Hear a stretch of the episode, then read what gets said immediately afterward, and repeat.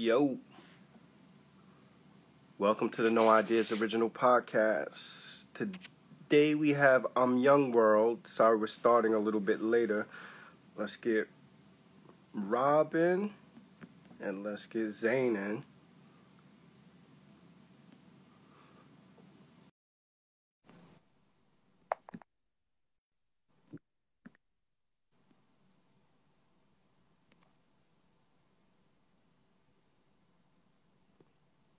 Get.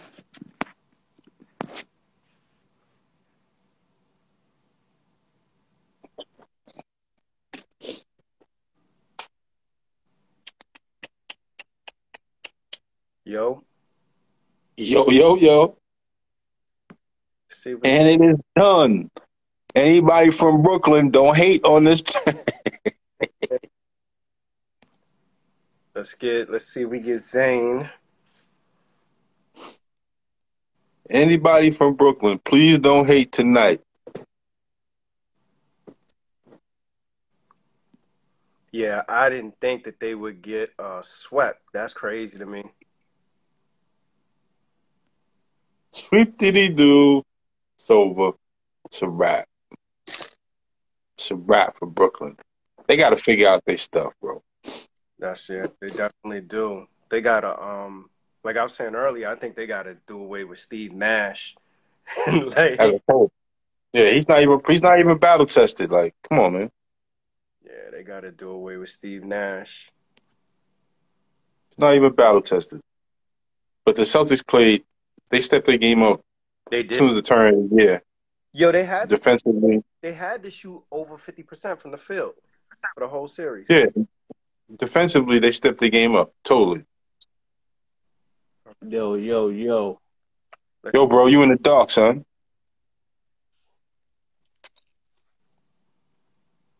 Yo, yo, yo. Can you hear us? Can you hear me? Yeah, I can hear y'all. All right. Okay.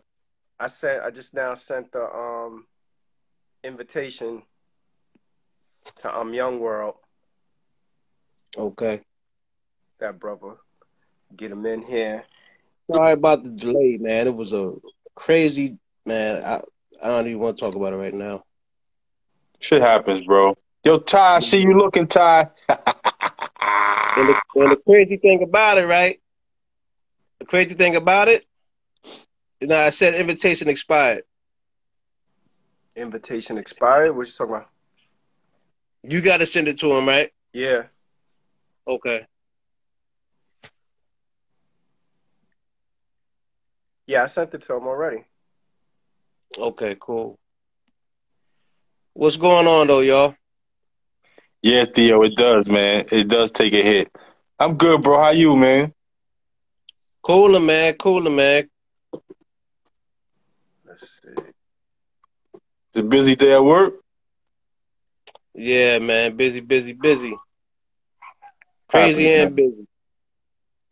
That's what work life is about, man. You can never predict it. Yeah. All right. couple of delays. Young World joint. Nice. What's good, Jasmine? Shout out to everybody that's on here tonight. Yo, what's good, bro? How you doing? Yo, yo, yo, what up, y'all? I'm doing great. How you? What's up, man? We good. Yo, thanks for having some patience and working with us. I know we running a little bit behind schedule.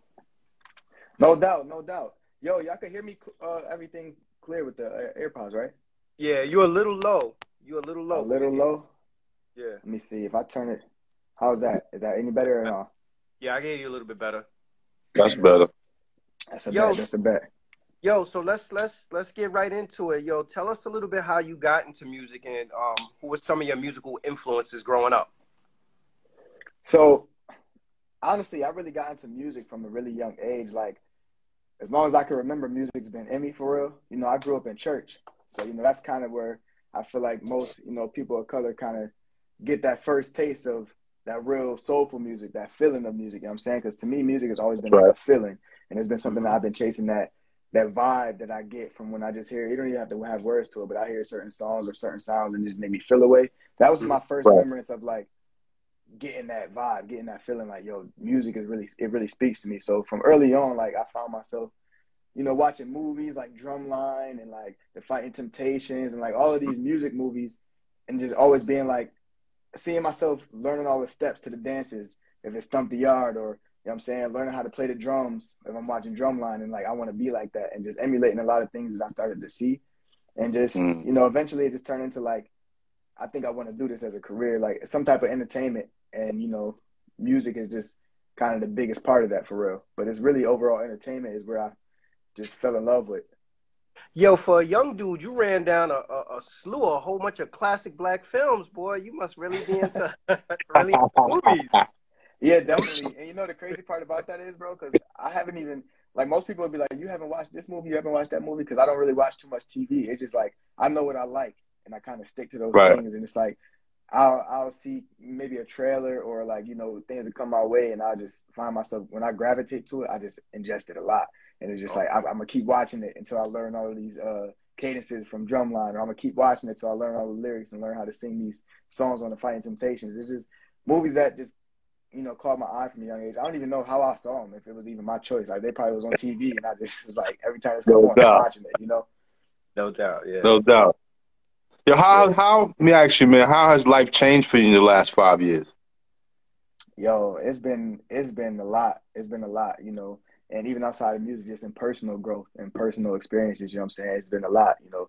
Right. Aside from even what, you know, the past two years has been like with, you know, with the pandemic and everything, everybody's life has kind of changed to some Mhm. extent, you know what I'm saying? So That's right. you know that That's was a a lot but before that you know like so i come from buffalo new york and i used to own a recording studio there um like i said i knew i wanted to pursue music from a long from a long time ago so i've always was like i've had entrepreneurship in me for a while my both my parents are entrepreneurs so they kind of instilled that in me early on so i knew that you know i didn't feel comfortable kind of working you know the jobs that i was working and i wanted to find a way to be able to do what i love to make a living. So I opened up a recording studio when I was like 19, 20. Me and my pops built it like from the ground Wow. up. And um, Wow. That's dope. that- That's dope. thank you, thank you. So that's what I was doing for about five years ago. That's what I was doing, you know, kind of just finding my way. Um, still making my connections as an artist, but figuring out ways to monetize my talents, you know, in music. Because I felt like, you know, if I'm gonna be doing anything aside from being an artist, you know, it got to do with music. I want to be surrounded by music no matter what, you know. So you know, just taking advantage of the blessings that, that God gave me to be able to do different things, and you know, just like okay, I can make a little money doing this. I know how to do this. I know how to engineer. Let me Right. a studio. You know, I know how to manage a business. Let me let me open up the studio and, and get that popping. So that's what I was doing five years, and that's actually how I met um, Benny and the whole BSF clique. So that's Right. that's about five years ago. It's probably like that point in my career where it was like I'm making money solely off of music. That's when I really became dependent on straight just music. Before that, I was working at nursing homes and McDonald's, and you know, your average, you know, teenager Yeah. getting a job Yo- Right. the way I was a young man type of stuff. Yeah. That's what Yo, I I, was doing. I, I, res- yo, I respect that because I do. me, that That's what's shows, up. yo, that shows like, yo, you have a lot of passion for the music, and also I think about like, you know, like the the shelf life of an artist. Like some artists, you know, last longer than other artists, but you have like all the different skill sets and intangibles that's going to keep you around in the game for a long time. You know, as a musician, Yeah. a person that could write, rap, produce, engineer, entrepreneurial. Mhm. Like, yo, so that's, I, that's I, was- I was going to add. I, was- I was going to add on to that because he, he was raised as an entrepreneur. You know what I'm Right. saying? So yeah, yeah, his parents, your parents taught you self discipline and you know what I mean, taking care of yourself first, man. That is dope. That is extra dope. To even have that in your in your in your repertoire, bro. For real. Nah, definitely. And you know, just a lot of skills. I'm I'm one of the people who kind of just believe in like whatever whatever you know how to do, you, you know how to do it for a reason. You know what I'm saying? Life teaches you everything you need to know to be the best you that you can be. So even like, you know, learning how to build houses and stuff like that, like those skill sets carried over into my music career because I had to learn how to build walls and put Yeah. together the studio with my dad. You know, I know how to be able to even do that. You know what I'm saying? So save up the bread and actually be able to build these walls with my two hands, with me and my pops. So it's like it hit different when you're in the studio and you working. You just take a look around and be like, "Yo, this is I really." built this. I You know did I'm this shit. yeah, That's a you know, fact. Yeah. So it, it hit different when, when you when you learn how to just do a lot of stuff on your own. And sometimes that's a position that you gotta play. You know what I'm saying? You don't really have a choice sometimes because in this game it's really like a dog eat dog world in this industry. It's really like every man for themselves kind of vibe. So until you got that team that you can really depend on, it's really by yourself. Everything got to be done by yourself, and and you Yeah. got to compete on that level for you know to, for you to even be in the conversation. So it's like, how you going not have the resources and just have to be be dependent on yourself and whatever resources you got around you, but still be able to compete at that level. So that's that's hmm. really where where I was at a few years ago. Is like figuring out, okay, I still gotta.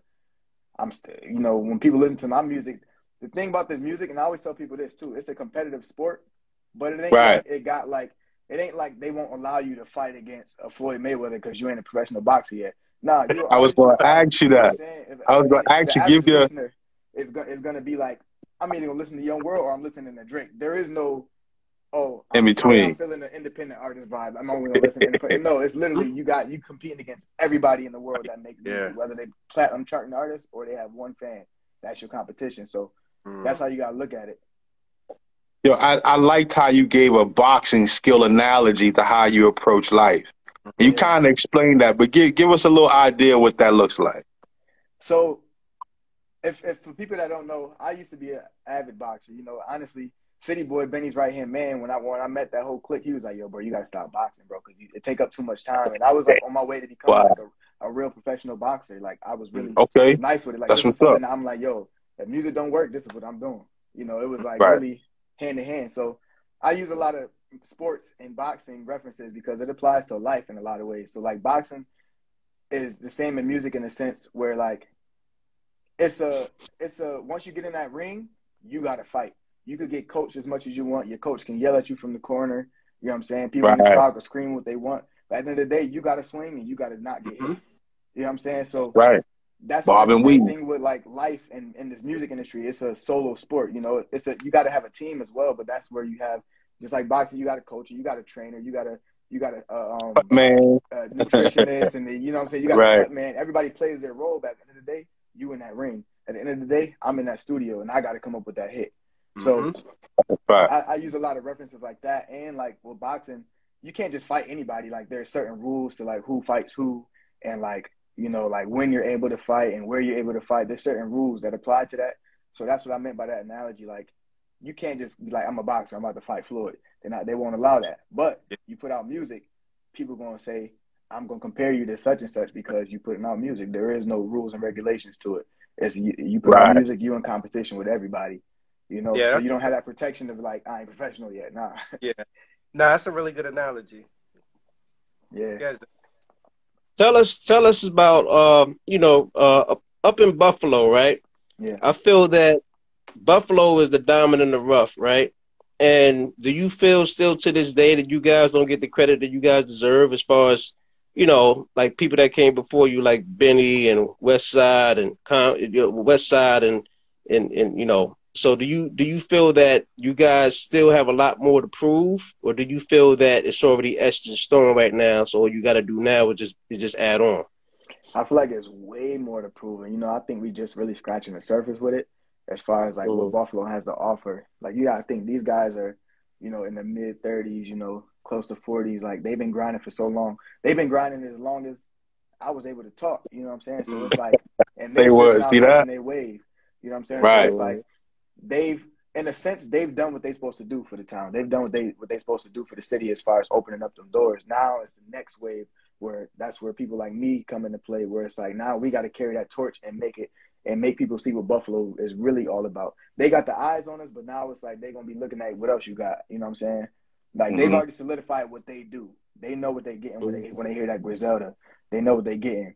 But now it's like, okay, that that can't be the only thing in Buffalo. If, if that's so, if that's even that's so different. It's like there, there's no way that that's the only thing that comes from Buffalo. You know what I'm saying? There's no way that that everybody sound like that. It's just impossible. So what else y'all got? Right. You know, and everything from sports to just everything. I feel like we've definitely been kind of like slighted in a sense. You know, Mm. We've been kind of become notorious as like the underdogs or like the people that you know we've always had the potential but never followed through. You know, even Right. sports team, even the Bills, we went in four Super Bowls and lose them. Yeah, yeah, yeah, yeah, People yeah, talk yeah. about stuff that it's like a lot of has-beens or like a could-have-beens in Buffalo. You know, a lot of those stories. So it's like I think now is the time where it's like it, it is. It wasn't. It, Right. It's not a. It's not a could-have-been story. It's not a has-been story. It's a. It is and here to stay story. You know what I'm saying? So that's really what it Right. is now. I feel like that's kind of the responsibility of like the younger guys, where me and you know Conway got Drumwork and um, Mm-hmm. you know what I'm saying stuff like that. People that's coming up under them. It's Yeah. really our Right. job to really take that torch and be like, all right, but this That's is right. now, now we're gonna now we're gonna take it to the charts. Now we're gonna get them platinum records out of Buffalo. Now we're gonna really touch the masses. You know what I'm Yeah. saying? You know something though? Like I, I um I think about like like a lot of uh, there's like a lot of cities where there's like one artist or group that they end up making that town go national. And I, to me that's Mhm. like the situation in Buffalo. But I, I don't think that that discredits the talent that existed there before, right? So because nobody Mhm. never hit on such a level or made it national like Griselda did, doesn't necessarily mean that there weren't other artists there that everybody Right. in Mhm. Buffalo knew like, yo, this Mhm. dude got some shit. This is the dude or this dude is nice. So Facts. for the cats that like, yo, I grew up in New York, but I've never been to Buffalo. So Mhm. for all of our listeners, tell us who we should be listening to in Buffalo, who they may not necessarily be on the national scene, but they somebody that, you know, if you're a Buffalo head, you know, yo, such and such had heat and he had it for years. Yeah, so me, so I have an interesting perspective because, like I said, I own the recording studio, so I got to hear. If you were serious about music, you came to my studio. You know what I'm saying? Like my clientele was up there, so it's like anybody that's really serious about the music. And Buffalo's kind of small as far as like the music community, so it's like everybody knows everybody. Everybody knows there's a top tier of like you know if you got all, a pool of all your local artists, there's a there's a handful of artists that everybody know. Like yeah, he if anybody, it's gonna be these guys. You know, so Mhm. we got we got the open seasons. We got uh Carell, you know what I'm saying? Droid is and we got people who platinum like Droid is a platinum producer. You know what I'm saying? Like Mhm. he's he's produced K pop records all over the world and stuff like that. So he's we got people who's really making waves. We got Keyz, um, who's a part of a collective with Ayo and Keyz and they produce, you know, hit records, uh Cardi B and Lil Yeah. Wayne and stuff like that, you know. So it's a lot of people who doing stuff. I just feel like as artists, Griselda kind of has been in, in modern day because we had Rick James and Goo Goo Dolls before, you know. Yep. But like in modern that? day, they're the only That's right. artists I would say. But we've had a lot of producers that have really been putting in a lot of work. You know what I'm saying? And and Mhm. on a on a national level or a worldwide level. So you know, I don't want to name too many names, and people be like, "Bro, you didn't name me," because I'm cool with almost every artist in Buffalo. You know, so like. Um, Right. The guys I just named was the first that popped up in my head. You know, those are my guys. You know, I've worked on mad stuff with them. Um, you know, and Conway got his label Drumwork with Jae Skeese and um, Love the Genius. You know, uh, who else we got? We got we got Shots. You know what I'm saying? Right. And the whole BSF. You know, it's, it's people who probably don't even know about the rest of the artists on BSF. You know what I'm saying? Like we got, Yeah. you know, it's me, it's Loveboat Luciano, Rick Hyde, Heem, Flex Baby. You know what I'm saying? Fuego Base. Baby. You know, we got a lot of people that's that hasn't necessarily been heard yet, even though we we we we're in the loop. You know what I'm saying? We connected. You know, I'm signed to BSF and stuff, but I'm just now even kind of Yeah, no, getting my head in the door. You know what I'm? Just getting your feet wet. right. Yo, yeah. so- so So, so you recently um you relocated though, right? And you moved to you in Atlanta now. yes, sir. Yes, sir. Do you feel like transitioning from Buffalo to Atlanta has influenced your sound? Mm. It should influence you by the weather. I tell you that. Yeah. Yo, you know what's crazy about the weather, bro? I got tricked.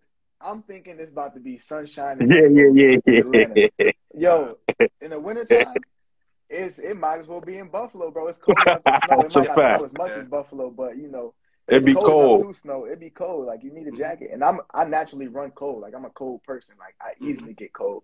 So like nighttime, I've got a jacket on. People be like, "Boy, you Bundled up. Buffalo no more." I'm like, I don't care. Cold. People always say you from Buffalo, you should be used to it. But I always say, man, cold is cold. Yeah. Cold That's right. cold. But you know, Okay, where think- you at? I don't think Atlanta has influenced my sound per se, because honestly, I've been here, um, like actually living here for like a year or two. So, Mhm. but I, I still haven't even been outside that much, you know, with the whole pandemic going on. I moved out in the middle of the pandemic. Pandemic, I Oh. moved out here, so it was like, you know, Atlanta ain't shut down, but I was still kind of iffy about going outside and stuff like that. You know, I'm still kind of getting acclimated to the city itself. So I wouldn't really say that it's influenced it. Um, I say the South period has had an influence on all of our music. Really, I mean, they've been running the game for so That's long that it's only Yeah. right. You know, I can't really say that it never influenced my music because I don't really know what came from Atlanta that I just don't know came from Atlanta. You know, so Yeah. Yeah. um, but me being here personally, I don't think that it has influenced my music yet. I'm sure it will in some aspect. Even the things that I rap about might not be the sound, but even the experiences out here, you know, might give stories to tell and stuff like Mhm. that. You know, that are different from living in Buffalo. You see life, you see things from a different perspective. It's a whole different city, whole different lifestyle. So, it's, you know, I might change the things that I'm rapping about because of I'm seeing new things or going this place and going to that place. So, Mhm. yeah, I can definitely see that happening real soon if it hasn't yet. Okay. Let's talk a little bit more about influence and producing. You produce yourself, but who who who influenced you to be a producer and an engineer? So I had a I had a mentor um from when I was probably like 10, 11, 12 ish when I met this guy. His name's Kid Cole. Um and he's a big legend in Buffalo. You know, he used to work with Def Jam and he was recording everything that went through Def Jam for a good probably 10, 15 years straight. Um DMX, Ashanti, like his accolades are crazy. You know, you walk in their studio and just see plaques everywhere. And this was the first person that I've seen from Buffalo that was like in like in the industry and actually has a name for and a rep for himself. Um, Right. So my dad introduced me to him once he figured out, you know, that I had grew a liking for music, and even that in itself was because I got grounded. Yeah, I was messing up in school. Mom took away the TV, no outside, no none of that. fact. And That's I'm structure, like, baby. That's structure. structure. It was structure. She's like, you got to get it together. So I'm sitting in the crib bored, and like I said, I'd be watching movies and getting influenced and stuff like that. So I see my little, my older sister and my older god sisters and cousins stuff. They like Lil Bow Wow and all of that, B2K and like all of these artists is like young, but they Right. lit. You know, they lit. So Right. I'm looking at these guys like I'm they're my, they're influencing me. You know, and I was writing poetry at the time, but while I was on punishment, couldn't do anything else. My dad gave me like this old MPC, this beat machine that his friend was getting rid of from like the '90s. Like this was like, it wasn't like today's MPCs So- where you can really like load samples and stuff. Mm-hmm. This is all why you were like 10, 11, 12? Yeah, like I was grounded in the crib, like, and he was like, "You bored? You got to do something." And he gave me this. I was mad. Right. young, you know. Shout out to your pops, yo. Shout out to your Pops pops. for and shout out to For real, for for grounding. real. Shout out to pops for that, man. Seeing seeing the vision like my son needed my son need to get the wheels turning a little bit. He can't just be sitting here like a plant in the window. Let me give him something to work on right now. That's dope. Yeah. Listen, man, that's a testament right there when when your parents can see that and, and, and can implement and throw that at you like that and you take it you take it up the way you did, Facts. get about and, it, you know, bro. at the time, I don't think he had any idea how it would eventually turn into what it is. You know, I, you know, he's I, I played instruments from like from the time I was probably like seven. I was taking drum Right. lessons and Wow. stuff like that. You know, I was I've been playing trumpet since fourth grade all the way through college, like up to this day. Like trumpet's been my main instrument. You know, I was a drum major in college, so like I've always been playing and stuff like that. So they knew I liked music. But so he he gave me this piece of equipment. This is a little old MPC, and you know, you know them old joints. It wasn't like today where you could like load samples and chop samples and stuff. in there. It literally was strictly for like programming drums. That was it. Yeah. You know what I'm saying? Like, the button literally says kick, snare, hi hat. That was the Mhm. it. and it, it held like a hundred uh beat loops on it. I deleted everything and I made all a hundred beats in, in like a matter of a few days. So Wow. um that's when I was like, this I, that's where I figured out this is fun for me. You know, it was never really fun. It was kind of something I just always did, like write and stuff like that. But then it was like, this is, oh, this is fun. I can make my own beats. And basically, I took that around that beat machine That, pun- with my little that punishment backpack. worked, bro. That That punishment worked. After a while, I'm like, yo, keep me on punishment. if this is what I gotta do, if this how punishment is, yeah. So, you know, I took that and kind of uh, he introduced me to Kid Code, and at the time I didn't really know what I was doing as far as recording or anything like that. He was just like, "Yo, my son got these raps. It was poetry at the time that I had, and I combined it with my beats. I'm like, I got these songs, but I don't know how to what to do with it now. So my dad introduced Right. me to Kid Code, who was like an old friend. He used to be like, you know, they used to know each other back in the day and stuff. Um, and uh, when he took me there, Kid Cole at the time had like a studio in his living room. Like his whole downstairs of his house was was a studio. So Okay. um, it just so happened that you know, like, like I said, my dad an entrepreneur and he he built stuff. So he ended up doing some work for me. He built his studio in his backyard. Um, and since then, we had that relationship. I would, he would always take me to the studio while he was doing work in the backyard. I'd be in, the, in, in his living room recording my album. And the deal was, my dad said, "All right, I'm taking you to the studio. As long as your grades is up, you get to go to the studio every weekend." Mhm.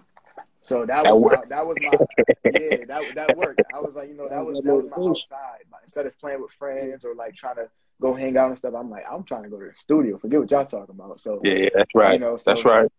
you know, I took the whole school year basically and recorded the album. And then that summer, I made it my goal. I had my first CDs ever. And I was like, I'm going to sell 100 CDs in the summer. And I did that. 100 CDs for ten dollars. I made a thousand in the summer, and I, when I, you know, at the age you like 12, 13, 14 years old, you, well, I got a You looking at that. Yeah. This is my first taste of getting paid off of doing something that, you know, I created. Yeah. You know, For yourself. you know, for myself, and it was like, Mhm. all right, that's where it really started. Like, all right, yeah, we taking this for real now. This is a career at this point. This is what we. This is how. This is how I'm about to make my living. This is how I'm about Mm. to make my money.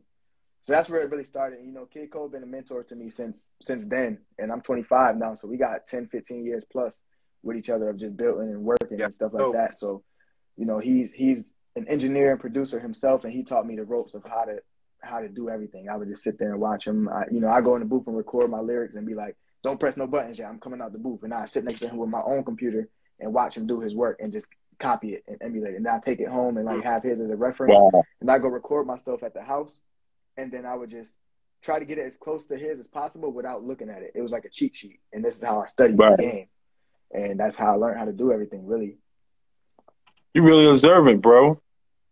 yeah, appreciate that, man. Really observant. And it's something else I like that you said coming from a young from a young guy. You said most young most young people they need guidance. Not Yeah. too many young people say that. Hmm For you to acknowledge that, and I'm sure that comes from your parents putting you behind on punishment and all that, that set you straight. Facts, But facts. But the jewel in that is paying attention to why you're on punishment and then having something constructive to do. Yo, shout out to both of your parents. They need to be on here too, son. That's a fact. That's a fact. I'm surprised they're not on live. They be watching everything I do. They like, oh, you got, a, Real, you got an man. Shout out to man. them. Shout out to mom and pops, man. I'm shouting you out today. You know, they sacrifice a Tell lot, us- bro. You know, hitting the road, driving, and all of the money. I ain't had no money to fund my career or the studio or whatever. You know, shout out to mm-hmm. Pops. You know, what I'm saying he was he would trade work, like do work for this on the studio, Right. build and stuff in Yeah. exchange for studio time for me. You know, like Yeah. you know efforts like that that maybe I didn't recognize at a young age what was going on. I'm just like I'm in the studio enjoying myself, but now it's like I really see they really put in a You lot see, of work. Yeah. sacrifice, You know, So, yeah.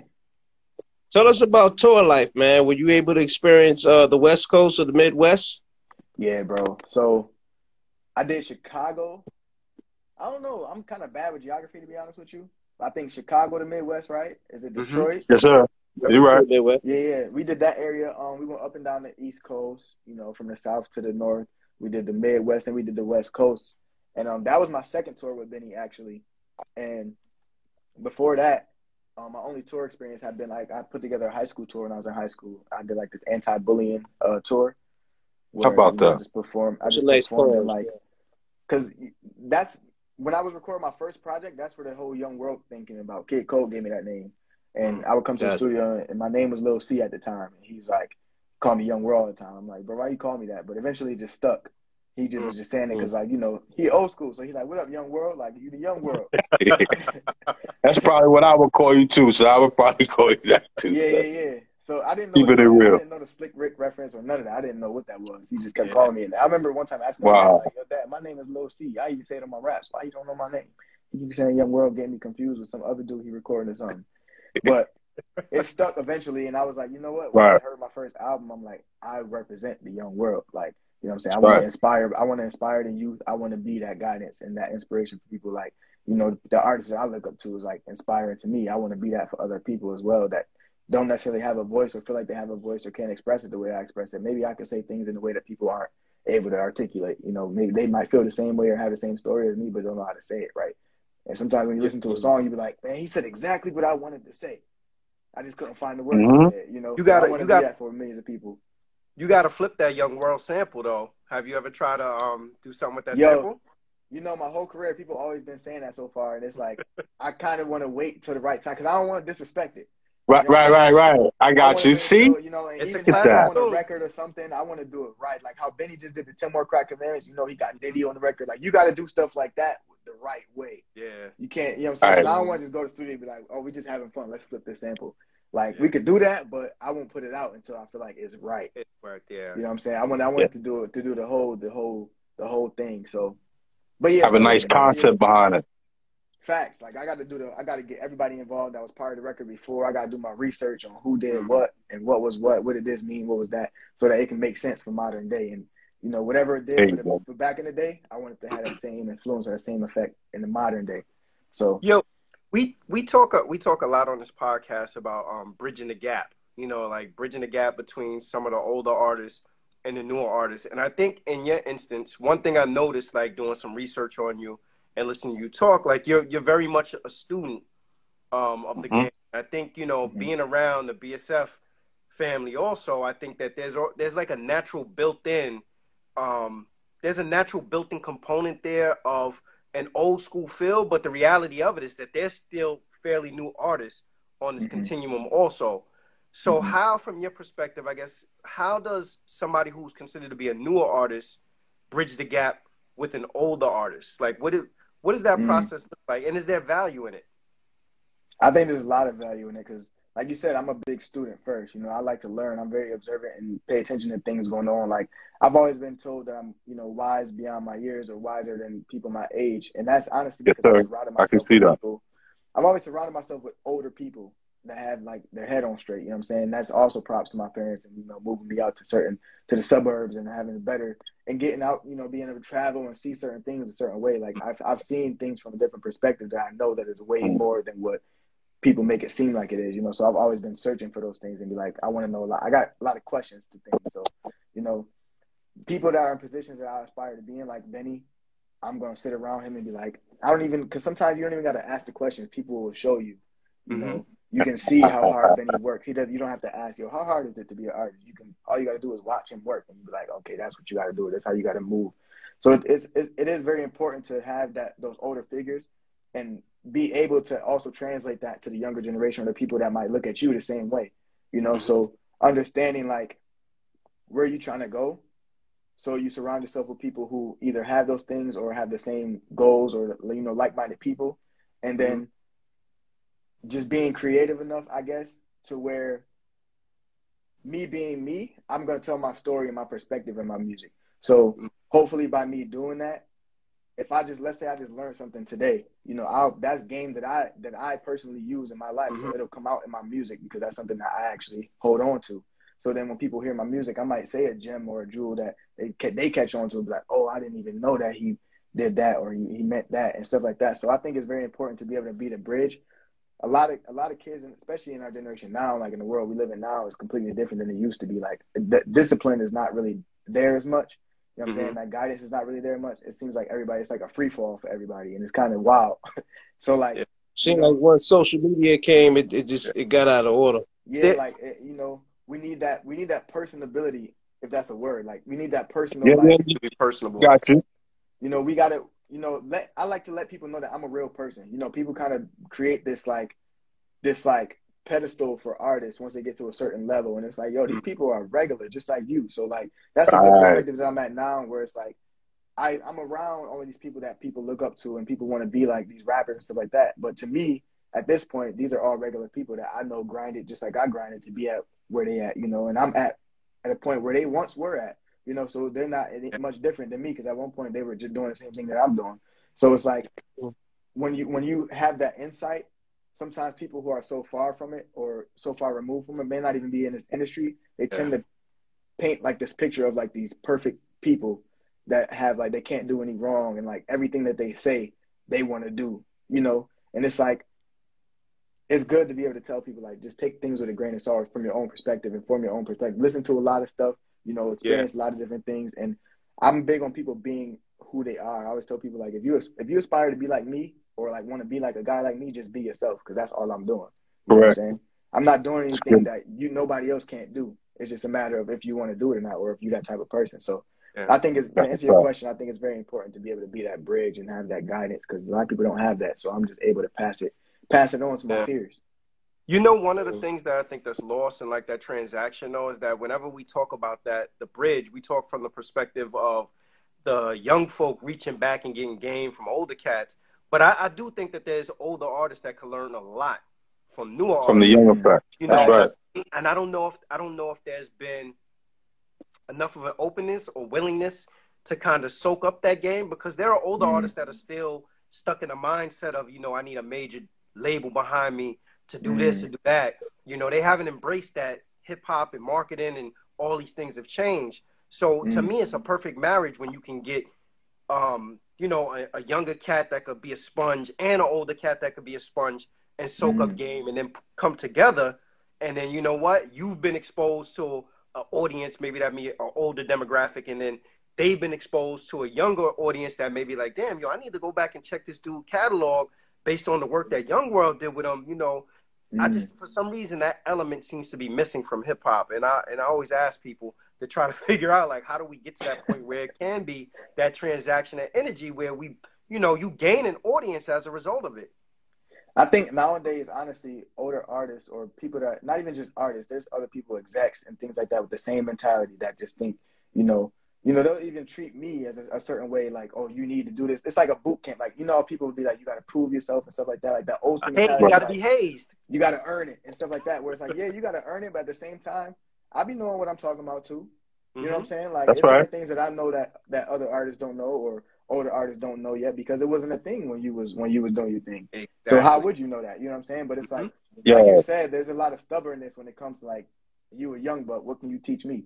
But at the yeah. same time, it's like, bro, you got to play. You got to play our game. At the end of the day, yeah. this is this. You know, you know, music is a young person's game. It's gonna. It's always been that way. It's gonna always mm-hmm. be that way. Like the young people are always driving the music industry. You know, all all across the board. Those are the biggest consumers. You gotta at some point accept the fact that you gotta appease to the younger people, or else, yeah. you know, I mean, it ain't gonna it ain't gonna work out too well. You're gonna limit yourself. You know what I'm saying? But if you're trying to get the the biggest amount of audience that you can get, you got to do what the young people like, whether that's mm-hmm. dressing like them. You know, your jeans might be too baggy, or or, or you know your you know what I'm saying like your your chains might be a little bit too long or something like that. Where it's like you might be thinking that we try to make fun of you or clown you or be like, oh you y'all don't know how to dress. Y'all, your jeans so tight, but it's like, bro, that's what we do. We don't think our jeans is too tight. You know, that's what we do, or that's how we rap. That's the beats we like. You know, mm-hmm. that's just that's our lingo. You might got to change the way you talk, but at the end of the day, I think people like Benny are prime examples of what happens when you are also willing to continuously learn.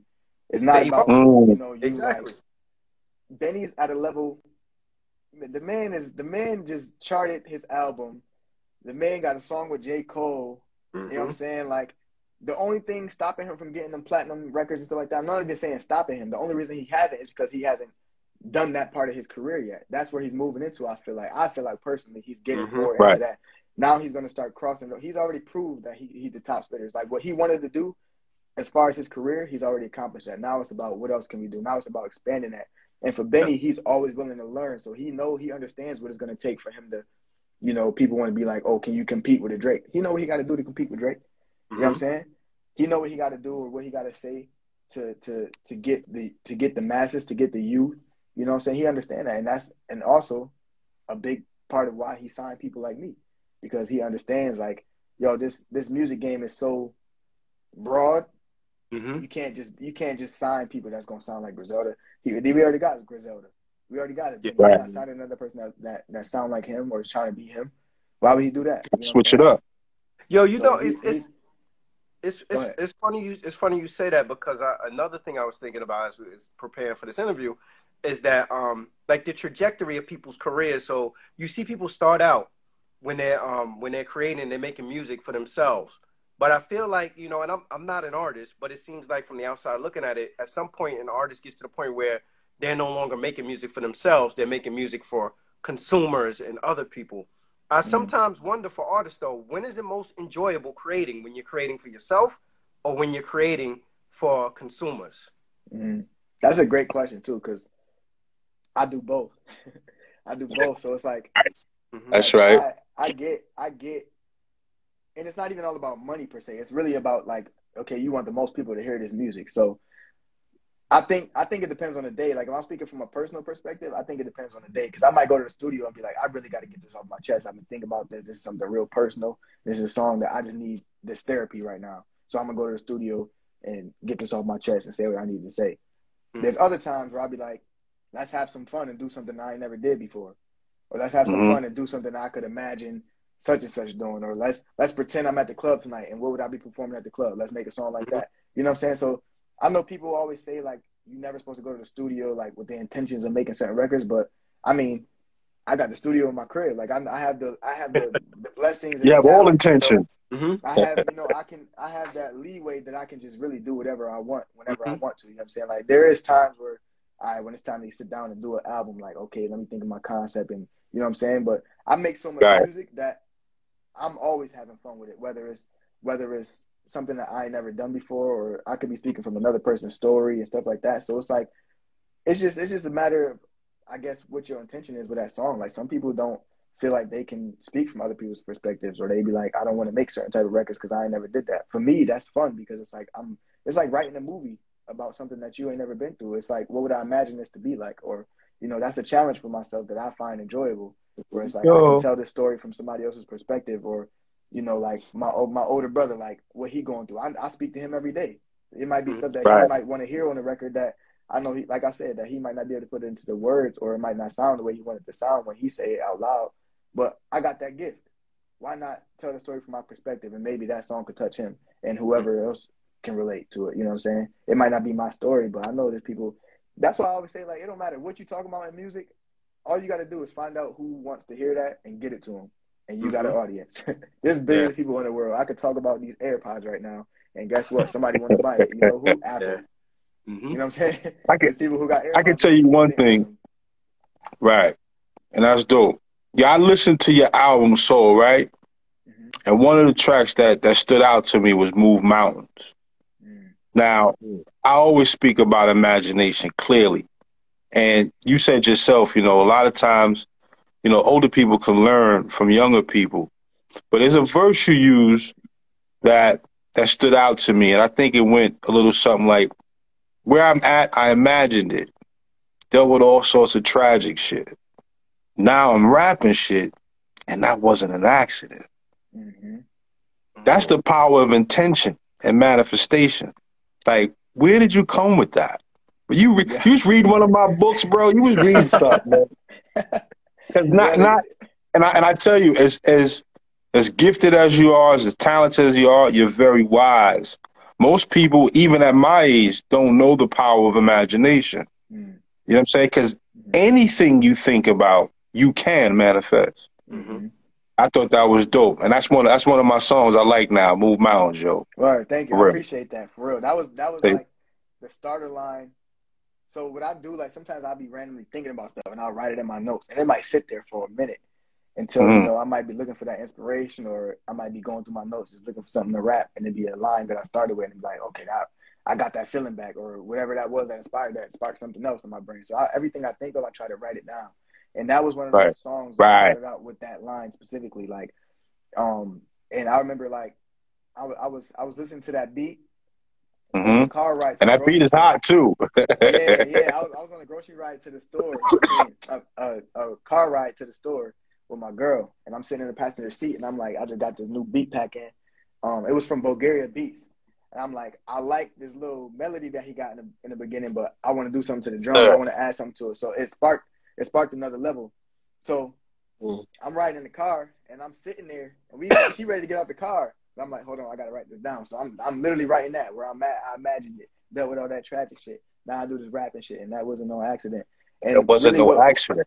What happened was I was going through a lot, bro. Like right. I said, the past few years I've been through a lot. Like my my older brother, my god brother, he passed away. You know what I'm saying? Mm. DJ Shay passed away. You know what I'm saying? The whole pandemic was going on. I mean, my uncle passed bro. away. You know, it was yeah. just a lot of a lot of stuff going on personally, and I'm like, man, I'd have been, and I'm just, it just got me thinking about like everything I've been through in my career. Like not even like I said, not even with music. Because the thing about the music industry and like being an artist, your personal life is part of your career as well. You know what I'm saying? Like that, you know, you as an artist is you as a person. So like everything that affects me personally is going to affect my career. So I always combine the two.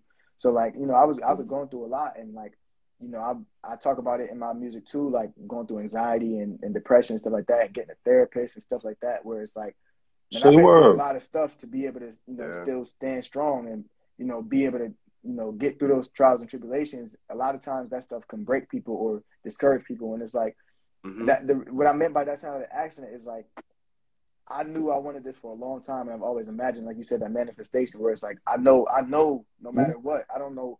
At the time when I was younger, I didn't know I'd be going through that stuff. I didn't know I would lose certain people or be through certain situations. Like I didn't know none of that. But it's like no matter what, I know what I'm trying to do, and I know where I'm gonna be headed. So it's like mm that's what that whole line. It was like a lot that went into that line. so I'm glad. I'm glad yeah, you picked up on it. Like, and it, I felt it because I'm I'm I manifest a lot of things in my life. I manifest this house that I'm sitting in now. I manifested jobs. I manifest being in certain environments because I sat and gave it thought.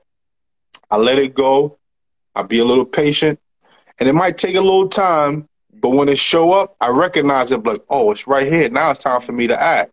Mm-hmm. Now I walk into the situation I seen months ago, or maybe a year ago, and it just it's like, oh shit, I did that. Right. I actually right. did that. You know what I mean? But now, it now once it comes, now it's the opportunity for you to take control and live it out. You know what I mean? Right. So that's why I looked at that. I was like, that's dope. That's, that's dope for a young artist to get that. Yeah, I appreciate for you. Real. I appreciate you liking that line, man. That was that mean that mean a that lot was, for real. Big line. That was hard. Tell us about your track for the ladies. She wanna. Yo, she wanna is a, is a favorite, definitely, man, definitely. Uh, yeah. So really, it's just a it's just a fun a fun vibe. That was an example of like me doing something that, you know, like creating a scenario. You know what I'm saying? That's not you know it's not about a person specifically or anything like that. It's just like you know like, you know, a girl seeing a, a young dude that's doing this thing, you know, she want to slide, she want to ride. You know what I'm saying? It's just really about a story about you know, a girl that maybe in a situation that she's not being appreciated the way that she should. And you know, and the thing is too, like I leave a lot of my songs up to interpretation. So like when I do interviews and stuff, it's like I give it my perspective and it might change people's thoughts about the song. So my perspective is like it wasn't had nothing to do about like bagging the girl or anything like that. It was like we didn't even have those intentions for each other. There was no romantic relationship or anything like that. It was just a matter of she found me cool, like we cool, we kicking it. She just want to come over and spend time with the gang, with the squad because that's where she right. to be versus being in a situation where she feels unappreciated. You know what I'm saying? So, um, How about that? You know what I'm saying? I'm basically saying in the song, man. Don't worry about that. Do your do your thing, man. You know what I'm saying? If it's if it's meant to be, it'll be. And if it ain't, it ain't. So that's what that song is about. Really, it's a fun record. You know what I'm yeah, saying? For, yeah. for that album, that blue album, because I, I listened to I listened to it on Tidal, but I couldn't see like the production notes. Did you do did you did all the production for that album? So either I produce the track 100% me or mm-hmm. I co-produce with someone else. But every track on there has production credits by me. I very, very, very rarely ever let songs get done without me having production. You know, towards right. it. Um, yeah, you got you know you got a, quite quite a bit of range as a producer, also like based on the tracks. Yeah. When I was listening to the album, and this is why I asked you earlier about like has Atlanta influenced your music because to me like the album is like a, a, a tale of almost like um like two two types of artists. Like one mm-hmm. one sense, I hear like a lot of grimy bars and stuff like that, and then the, the other side of it, I hear like a lot of melodies. Mm-hmm. You know, so I'm wondering, like, was that strategic that you was like, all right, I got, I want to make sure I have these records that I know is going to be from the street because everybody know this is what they expect coming from Buffalo. But then mm-hmm. I want to have these other joints over here that somebody could rock in a club and really, you know, really turn up to. Mm-hmm. A yeah. diverse, right?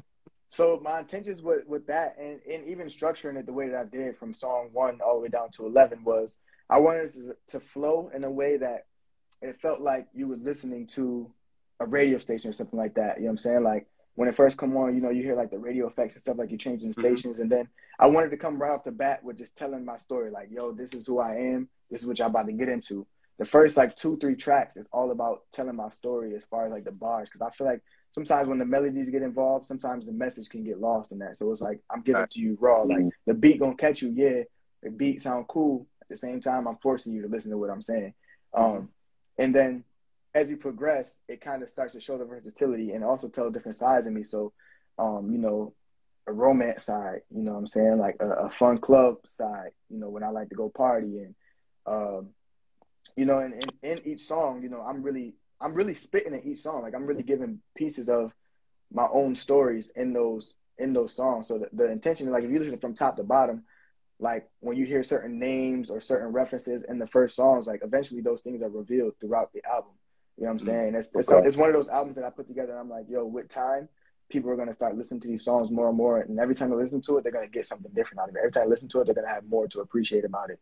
And that was my intention. And also just showing the versatility. Like, yo, this is my first introduction on really like a mass scale. You know what I'm saying? Mm-hmm. Just you know, this is what Empire. So this was like, you know, there that's a big deal. So it's like, okay, I know a lot of people gonna listen to this more than probably have listened to me before.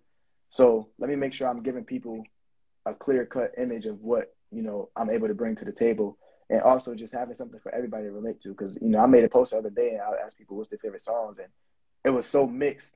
Yeah. that was like, you know, I was like, imagine if I would have just kept this all rap, how many people probably wouldn't have commented or probably wouldn't have found anything that they liked, you know. And then I remember we had a listening party, um, a very long time ago. Honestly, it was in Buffalo, and we in there. It was the whole BSF. You know, we got a lot of gangsters in there, a lot of people. You know, what I'm saying, a lot of hood dudes, a lot of my peoples. Because I'm not from the hood, really. Like I'm from, I'm from the east side of Buffalo, but I Mhm. also grew up mainly in the suburbs. You know what I'm saying? Mhm. So it's like I got the different perspective. So it's like I've been testing this music around all of those different people this whole time. So it's like, you know, all of these records have been successes around everybody. So it was like wasn't records I'm like, this is gonna be specifically for them, but they ain't gonna like this, or that's gonna be for them, but they ain't gonna like this. It was like I feel like all these records can really be enjoyed by everybody. And that was kind of the main idea of like, you know, I want to tell my story, but also make it sound cohesive and make sure that everybody can vibe to it no matter what where you coming from or how you hearing it, you're gonna enjoy something about it. And every time you listen to it, you'll grow more and more appreciation for it. Yeah, that's you know that's a lost art. I don't know if a lot of artists still focus on arrangement and placement of songs and stuff like that. So I, you know, I appreciate the fact that you even did that. The other thing I would say is I'm like, damn, like yo, listen to the album, like yo, started off like that's what I got. I'm like, he telling a story. Then when I got to the end, I'm like, yo, this dude then went and got rich. like yo, this dude, I'm like yo, it's, it just it just it has a nice like sonically. It just Sonically, nice- yeah, son. nice flow to it where it's well packaged and well put together where I'm like, all right, I s- it's you know, sometimes I listen to people's album and I could tell like placement is not a big thing. Like they just like, boom, this is the 15 songs I got, put this Mm. here, do this, do that, or whatever. They didn't think about it. But listening to listening to your album, I'm like, okay, there was some clearly there's some thought process in terms of how these songs were Mhm. arranged and what order Mm. and everything like that. So I, I think that that's something that a lot of a lot of artists, in particular younger artists, need to pay more attention to in terms of like structuring when they put a full body of work out. Because I do think like Yeah. when you want people to listen to your whole project and you want your project to tell a story, and I don't know if in this day and age because people have gotten so roped into just thinking about like you know like the single stuff that they stop thinking about what a whole body of Mm. work actually looks like. But you gotta you have a really good body of work put together that's just well Thank you. produced. Yeah, he got a lot of nice stuff, man. There's a lot of nice stuff he got.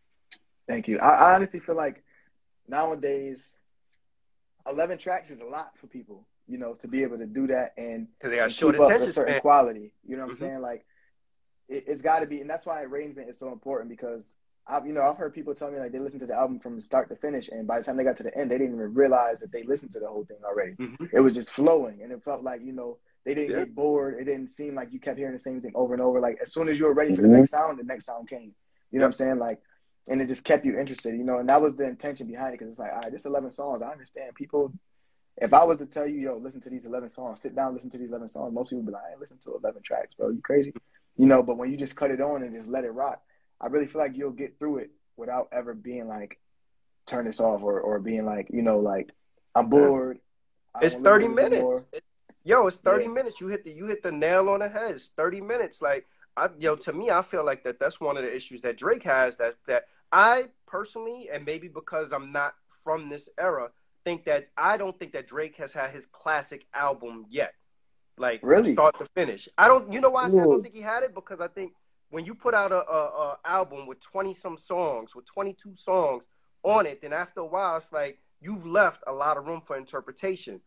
But you think Mm. about like in those 22 songs, Drake probably got 10 to 12 songs that's just straight fire. That if he was like, Singles, I'm right? make, yeah, I'm gonna make this album 10 to 12 songs, then to me he would have a class. He would have probably the undeniably biggest album of this of this era. Back with us? Yeah. I'm Yeah. back. We good? Yeah, fact. Yeah. So yeah, so I just I mean, how you call it? Like I've liked I've liked and I've enjoyed all his albums, but I just don't I don't think that he's had like that.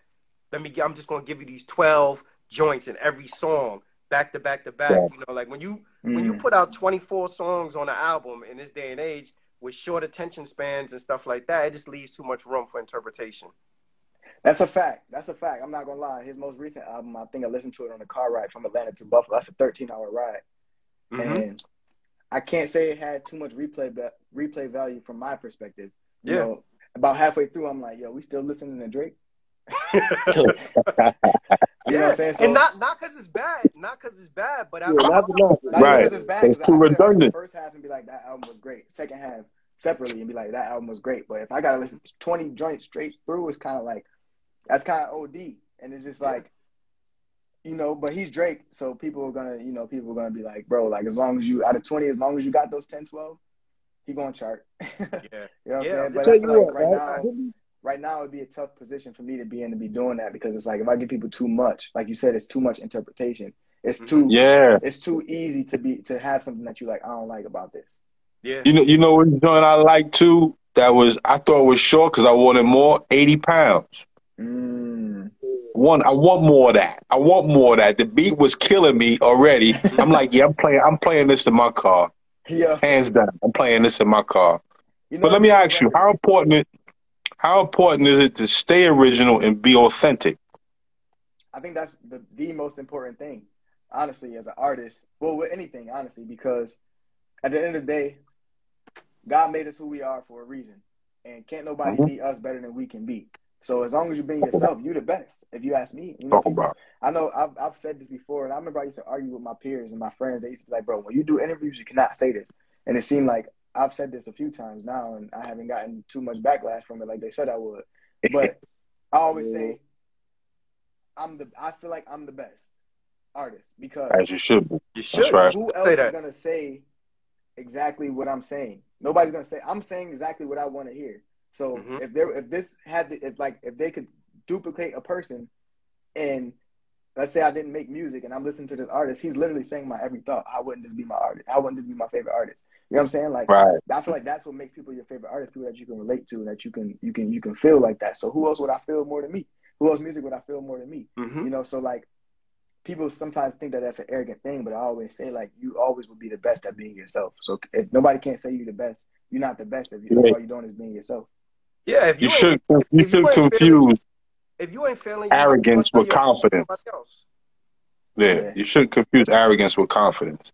See, You the, know what I mean? thin line I think is arrogance is when you saying that I'm better than everybody because y'all suck.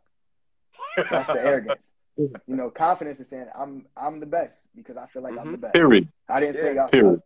I just said Right. I'm, I'm my favorite. You know what I'm saying? So Tell you what, can you give can you give me two two um artists that you would like to do a feature with eventually? ooh, um, Or like your dream your dream feature, like you know, if, if you had to name two artists, whether male and female or whatever. It would definitely be uh J. Cole for one. Uh Cordae's up there, Tory Lanez is up there. Um Fifty Cent is is up Is he? there. Fifty Cent and Wayne. There you go. There you go. and Wayne. And DMX is my favorite artist of all time. Yeah, You know, Cordae Rest don't get enough credit. brother. Yeah, Cord- So- I think uh, Cordae don't get enough credit to me. I I like to see people give Cordae more props. You know, I watched a video So why- the other day about why they don't, and I don't know how I feel about it. but Why- Is there a what what specific? the explanation as to why they don't give him more more credit? they feel like they feel like he's trying too hard to be the image that he has. They don't feel like that that's truly authentically him. They feel like there's things that they feel like when he says certain things, he like reaching and stuff like that. And I'm like, how you gonna tell this man how what he done experienced and what he, you know, what I'm saying how you gonna tell him what's real and what's not? I appreciate Yeah. the art for the art. I can never tell you what your story is, and even if it's not your story, I appreciate the art of telling things from a different perspective. It I- gotta be your story for you to be nice. Yeah, I agree. I agree with that. Yeah. I agree with that. So- So why'd you why'd you name your album Blue? Is that's a, a specific reason? Yeah, yeah. There's a, there's a, there's a few reasons. So the, the the one reason, the biggest reason, is because um, and it actually happened in the studio when I was when me and Benny was making that song together, and I had my laptop in there, and I was talking to Kat, who, who's uh, part of the BSF team, and I was telling her, I'm like, yo, I'm naming my album Blue. She's like, what? Like, like it's that's just like what that mean? So.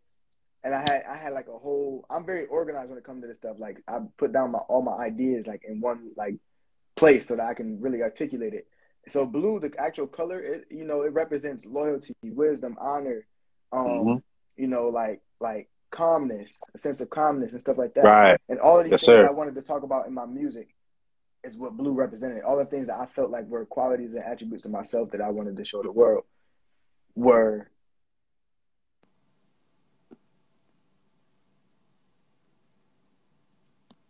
is it can you hear me? Yeah, we, we- got, we got you. You came back. You good. So it was that, and then also, with all of my projects, I like to have um, meanings that are bigger than just me as an artist, and use my platform to bring awareness to things that mean stuff personally to me. So I have a little brother who's um, autistic as well, and um, I've been doing this for every project project that I dropped so far. And like my first project I ever dropped on on streaming platforms was called Piece of Mind, but it was pronounced it was spelled P I E C E like a puzzle piece because that's the Right. that's the um symbol for autism awareness. Um, Oh, wow. so I named it Piece of Mind, and then I would, you know, I would try to do like, I would try to do like uh things outside of my album using my musical platform to bring awareness to things like that. Um, so like that, you know, blue Okay. is the, the color for autism awareness as well, and it dropped April, which is the the National Autism Awareness Month. Month. You know I'm saying? So, you know, I'm trying to put together an event right now with my manager. Um, we putting some things together to try to bring awareness to autism using my music platform. It's gonna be like a, it's gonna be like a release party where I'm gonna perform, but also this is my first time saying it like in public too. So if anybody For the world to know. World help- premiere, baby. you know what I'm saying? Anybody has any resources that could help or want to get involved or anything like that and have questions, just let me know. But um, you know, bringing together, you know, kids who have autism, um, that have talents that are not necessarily given the voice that they deserve or the chance that they, that they deserve to be heard. Um, I'm using my platform to create the stage for them to do that. So you know, I'm gonna come perform and everything like that. People gonna come see me for my album and stuff. But at the same time, Mhm. I'm gonna bring in some, you know, kids on the autism spectrum for like a talent show, and they're gonna share the stage with me. Yeah, that's real. How's that. So He's a brilliant yeah, guy. All, all my music, I try to. All my music, I use as a. I use my musical platform as a as a place where I try to be inclusive for everyone, especially when things mean something personally to me. Like I said, my little brother is autistic, so you know that's something that I've you know experienced on a personal level. You know that I want to bring awareness to. Right. There's something that you mentioned earlier, man. You talked about therapy. Mhm. And, you know, we're, we're in a time where mental health, in my opinion, is at an all time low. You know, Mhm. people are doing the heinous of things just because they're not giving it no thought. Mhm. And I've even experienced therapy as a, as a, in a relationship session as well as an individual session. And it's helped me a lot. Trust Mhm. me. It's given me some, some open windows to learn about myself. How has, how has therapy helped you in your life? So my first form of therapy, which I didn't realize at the time, was music itself. Um, just being like an outlet to express myself when I, you know, when I've been going through things, and I've dealt with anxiety my entire life, pretty much. You know, never Mhm. really realizing what it was, and then, like I mentioned before, like just going through a lot of like traumatic things, and you know, just in general, um, it has Right. a, it has a lasting effect on you that some people don't really necessarily, you know, realize that it's doing that until it kind of all comes together and creates like this outburst or creates like this emotion that you never felt before. You don't know how to handle it. Um, Mhm, so you know, mhm. like losing people. You know, my, you know, when I was in high school, like you know, my uncle, my cousin, you know, lost them. You know, to some street stuff. Uh, Right, you know, my right. best friend since I was in second grade, you know, passed away tragically when at my first semester in college, and you know, what I'm saying like I just mentioned the other people that I've lost along the way as well. Stuff like that, Right. where it's like created like these anxieties in me that I didn't, I, didn't, I would, didn't necessarily understand were happening as they were happening. You know, I thought that I was dealing with these things and like, you know, try to like. I remember one time I told myself, you know, I don't want to feel this pain, so I'm just going to be numb and just be cold to everything. But what that does is just create like this coldness that you don't feel. You suppress literally- You don't feel anything, so like that takes away your happiness. Yeah, you that suppress takes away it. your joy when things feel are supposed Mhm. to be happy. You're supposed to enjoy it. You just like train your brain to like I'm just not gonna feel anything. So at least I'm not I'm not hurt by this. You know, so like That's right. things like that that I didn't realize I was doing until you know um, uh, about two years ago, maybe a year and a half ago. Um, I just started to feel like anxiety really, really, really heavy, and it was to Mm. the point where it got scary. Like I, I, never felt like physical symptoms of anxiety the way that I was. Like it's always been up in my head, and like you know I could deal with those thoughts or like you know kind of work around them or to go to the studio. I noticed, um, you know, it just eventually got to the point where I would go to the studio and try to get things off my chest, and then I'm still having an anxiety attack. I'm still having a panic attack in the studio. Like, yo, I gotta leave. Like, I don't know. Like, I tried to rap about it, tried to try to play my piano, play my trumpet, and let it Right. all out, but it didn't work. Like now, like everything that I'm that I'm used to have been working before no longer was working because things were just building up, and it was getting to a point where I didn't know how to handle it. So, you know, I was just like, let me go ahead and figure this out. And really, what I got out of therapy, the biggest thing I would say is understanding and learning Mm. because You know, Mm. we as humans we fear what we don't know and that was the most scary part for me about anxiety was that i don't i didn't know what was going on and i really felt like something was wrong with me physically and that was scary Say that again.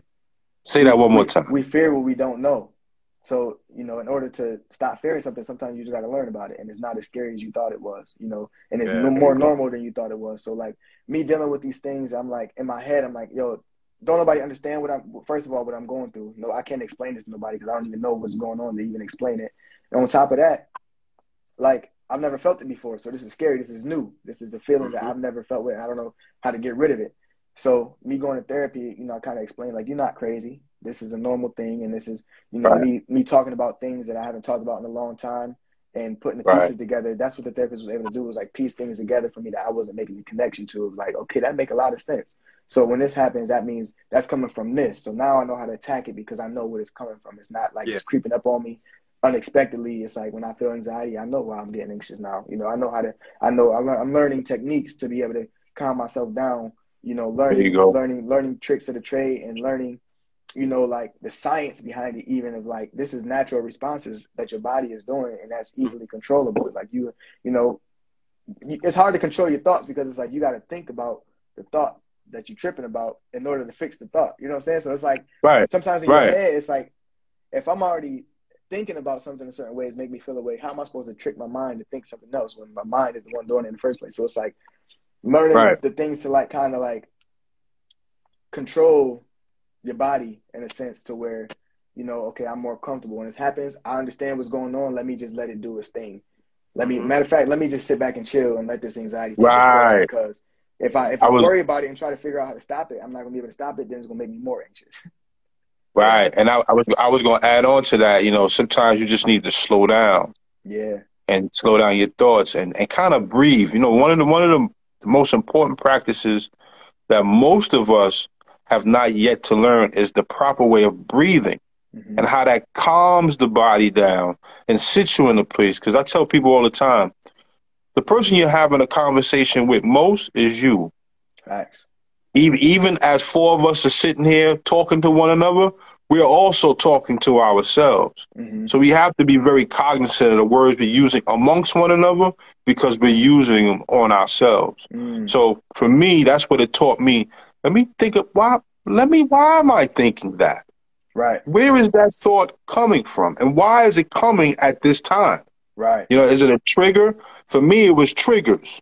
Same. Like certain, I hear, I hear a certain raising of a voice or a certain word or Mm. just a behavior, and now I'm I'm amped up and I'm mad and I'm like, oh shit is about to pop off. Let me get my shit. You know, right, right, right. I I don't have to do none of that.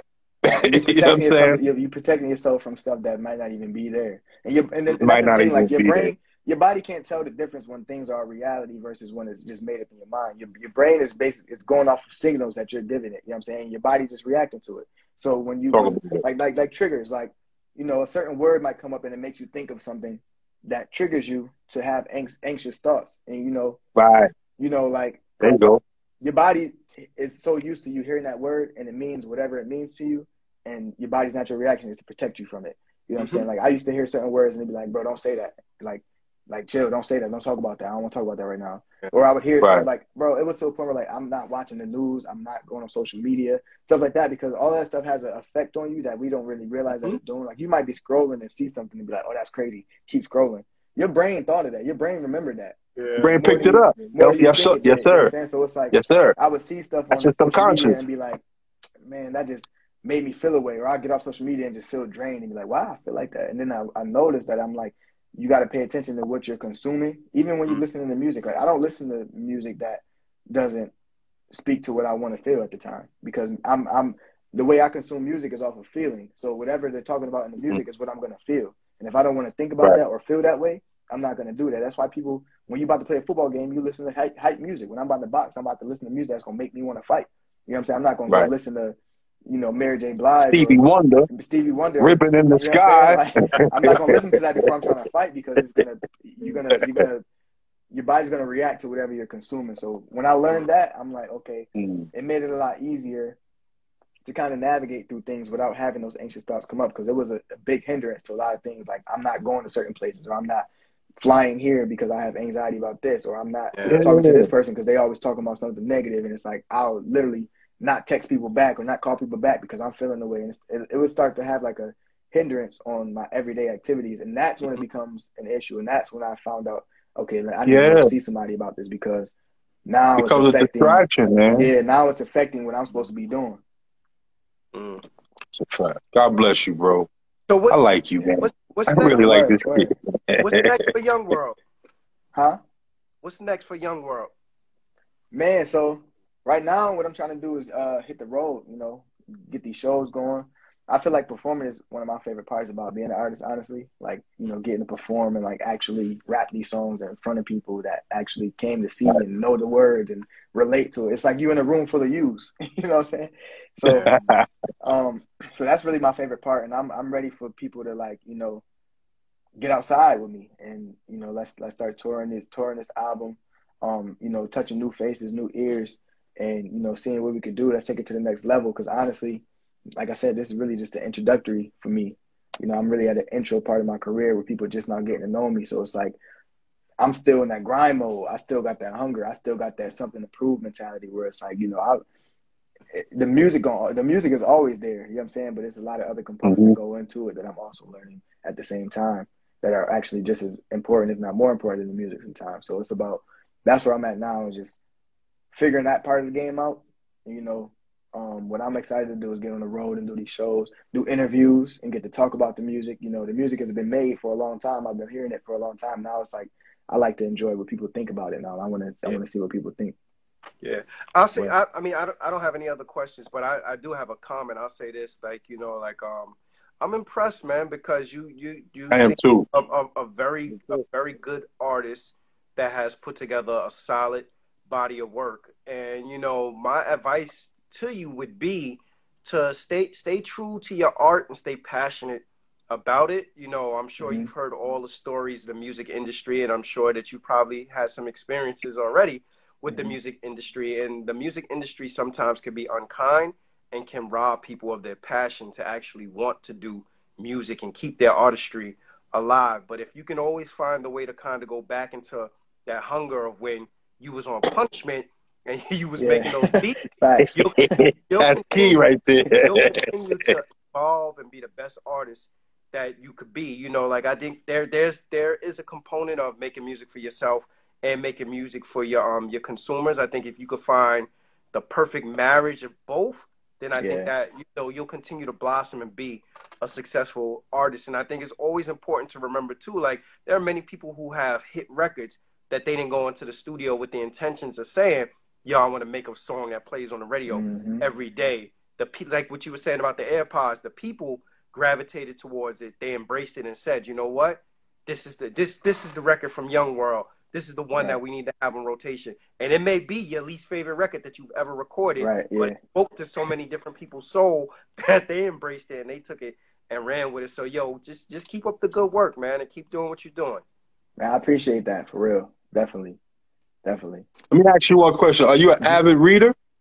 Yeah, bro. Yo, I just finished this book called The Secret and I found out that it's like a part of Oh, um, so that's that's kind of next on my list. Um, I got a couple books I'm reading at the same time. I'm, I know Jake, he's also the president of BSF and like Benny's manager and stuff. He he gave me a book that I'm reading um, right now about concentration. I think it's like the power of concentration, if I'm not mistaken, See? something about like that. that. That's where them lyrics come from, bro. That's why I'm dig- I'm digging it. I'm digging in your crops a little bit. yeah, yeah. But I'm a, I'm a, I'm gonna offer you a book that I think would be great during your travels. It's called Three Magic Words by U.S. Andersen. Talks about mental toughness. It talks about mental fortitude, and also having a great vision and seeing it through. It's I'm about to write it called right now. Three Magic Magic Words. Three Magic Words by U.S. Andersen. And you know it's crazy? My mom used to make me uh I used to have to read. So, you know, after school and stuff like I played sports and stuff since a kid. But Mhm. my mom used to make me come home and do my homework and then read for an hour a day. For an And then I hour. have to and then I have to do book reports on it. so that on top of your school Right. reading and stuff like that, it just kind of in a way forced me to like reading. Like I learned early on that like it's not about that I don't like reading, it's just that I like to read what I like to read. So when you got books Yo, that you like to read, It's, it's actually. Let me tell you something, man. You come you come from good cloth, bro. Yeah, I know that. and now. mom, the moms time, and pops are that good it. cloth. Yeah, they the got time, that I good cloth for you, book, man. My mom making me read this, but I can't go outside. I gotta read, y'all. I was mad about it before, but now I'm like, thanks. Good looking, good looking. Now you can apply it because you can Yeah. apply it now. You know what I'm saying? Yeah, definitely. That's what's up. But God bless you, bro. Thank you. I appreciate that. Appreciate that. Jazzy, closing words. Hey man, I want to say thank you for coming in and, and, and, and you know sitting sitting down and you know joining us tonight, man. Uh, shout out to your manager, manager Victoria. hmm She's doing an awesome job. You're doing an awesome job. Shout out to the whole BSF. You guys keep keep keep doing it, man. Keep pushing, man. Sky's the limit. Man, appreciate y'all for having me, and big shout out to Victoria.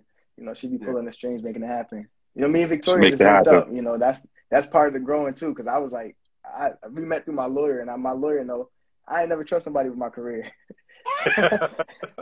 you know, so shout out to Victoria for doing her thing, man. nice. And I Yeah. appreciate y'all for having me. This was definitely this is the first interview since my album came out. Really? And this Say is what? definitely one of my my favorite interviews I've done in a very Go get time. that blue. Yo, Go get that blue, y'all. So yo, so you gotta tell everybody where they can get your album at real quick. Definitely, man. So if you're on my page or you go to my page right after this, this link is in my bio.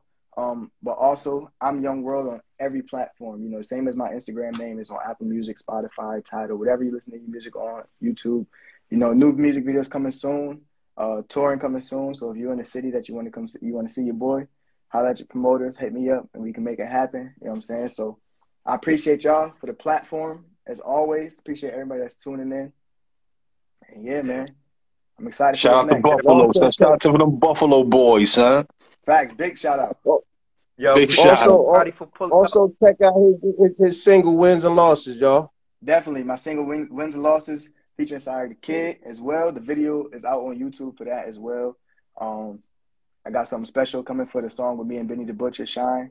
I did like this documentary for it. I got behind the scenes footage and the vlog footage, more YouTube content and, and vlogs coming, all of that, man. So I'm excited. I'm excited. Stay creative, King. Stay Definitely, creative, man. baby. Thank you, everybody. Appreciate y'all. The No Ideas Original Podcast. Salute everybody. Have a good night. Peace. Peace. Peace.